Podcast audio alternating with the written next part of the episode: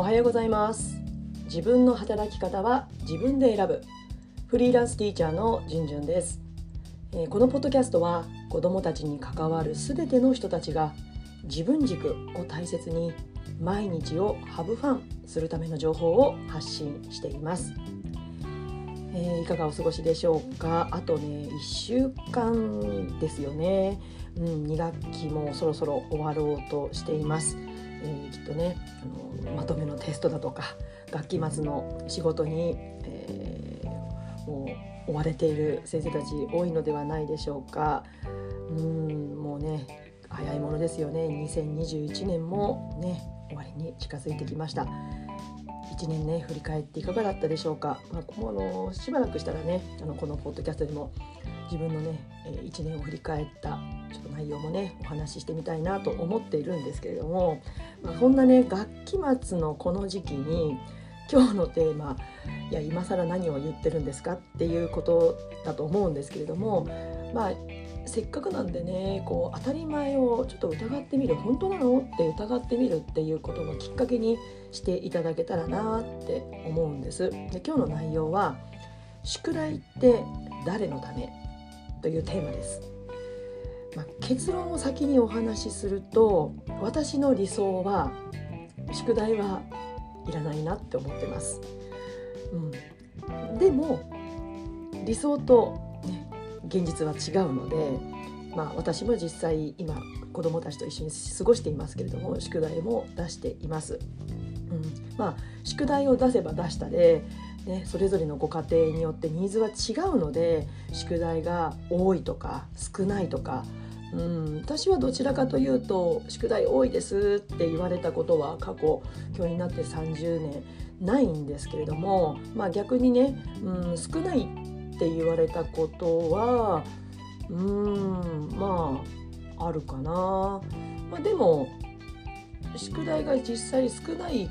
のは結構子どもたちが授業時間で終えてしまってでうちに持って帰る分がなくってえ先生うちの子宿題ないんですけどっていうような話実際あるんですよっていうことなんですよね。まあ、つまり私の基本的な考え方の中にはぱり学習は授業中に完結したいなってそれは習熟も含めて。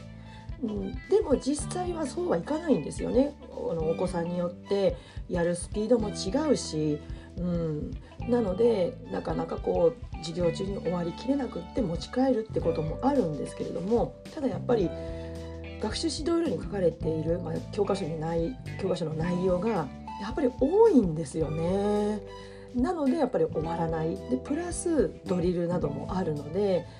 なんかこう、うん、こなすためにやってるのかななんていうふうに思ったりもするんですけれども、うん、なので、まあ、なかなかね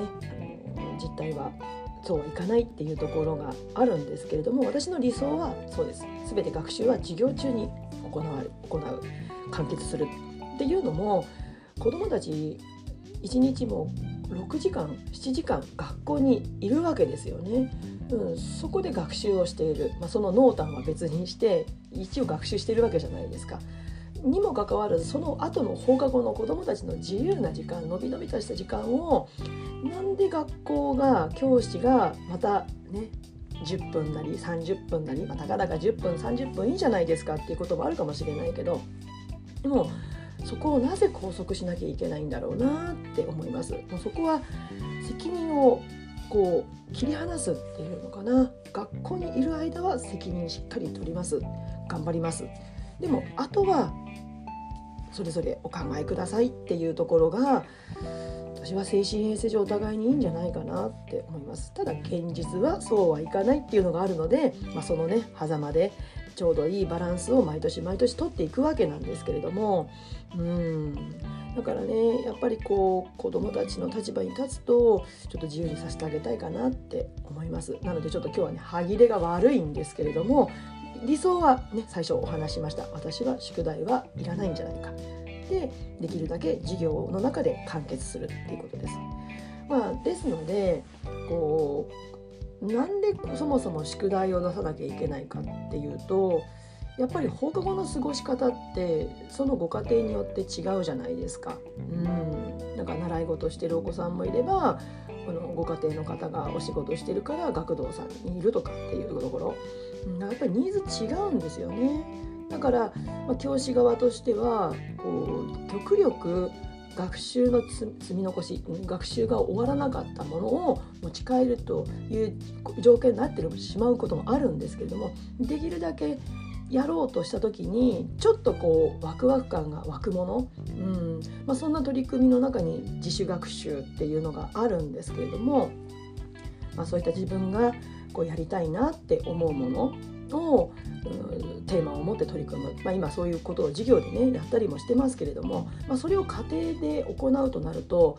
まあ、ある程度こう学校で段取りをしていかないとお家でなかなかそれって難しいんですよ。それこそ保護者の方の、うん、手を煩わせることにもなるかもしれない。でも一方でじゃあ何もないと「いやもうゲームばっかりやってるんです」とか「YouTube ばっかりやって困るんです」っていうような状況にもなりますよね、うん、だからコロナで子どもたちが学校が休校になった時に、まあ、そういった状況になって困ってしまう保護者の方もたくさんいらっしゃったと思うんですよね。だからやっぱりそれって、うん、結局子どもの時間のコントロールって言ったらあまり言葉良くないかもしれないけどやっぱり大人の手助けって必要なんですよね。それを誰がやるかっていうことだと思うんです。大人ご家庭でやるか学校がやるかっていうなんかそこになんか問題ってあるんじゃないかなって、うん、だからまあ実態ね実際ご家庭でなかなか難しければ学校がある程度担うっていうところも致し方ないとは思うんですけれどもなんか子供が気の毒だななんて思ったりもします。でもねできるだけ子供たちが少しでも取り組むのにワクワクできるようなことを、まあ、手を変え品を変えやったりもするんですけれどもね。うん。まあどちらにしてもね学習内容が私は多いんじゃないかなって思うんですけど皆さんどうですかね？いやいやそういうこと言うといや他の国だったらもっと分厚い教科書小学生やってますよとかうん、なんかいろいろこう引き合いに出されるんですけれども、うん、じゃあちょっと教科書ね教科小学生の教科書を見てみてください。うん。なんか、まあ、思考力っていう点ではねそれはプラスになるものはいっぱいあると思うんですけどうんどうなんだろうなってね、うんまあ、それぞれの世界各国の教育制度はそれぞれなのでね一概には言えないんですけれどもうん。なのでちょっと宿題って誰のためなのかなっていうことを今日は本当になんか問題定義のようで結論は何にも出てないんですけれども、うん、なんかお話ししてみました。まあ、私としては少しでも子どもたちが、うん、家に帰ってこうなんかぼーっとのんびり何もしないでいるっていう時間も必要じゃないかなってある程度、好きなゲームをある程度時間を決めてやるっていう時間もあってほしいし YouTube も自分が好きなものをねうん、見るのもいいだろうしでダンスが好きな子だったらちょっと部屋に閉じこもってね YouTube 見てダンス真似してやる、まあ、それ自分も子供の頃あったんですよね本当に。うん。だからそういう時間もある程度必要。ただねずっとそれにこう何時間もなんかこう浸ってると視力だったりとか脳への影響だったりってことが心配になってくるのである程度そこは大人の手助けが必要になる。うんあとはま家庭学習の習慣っていうのもあると思うんですけれども、まあ、家庭学習の習慣であればうんやっぱり家庭で子どもたちと話し合いをしてでこれをやっていこうねってことをなんかそれぞれご家庭で考えた方がなんかいいんじゃないかななんてことを私も考えたりもします。うんなのでねやっぱり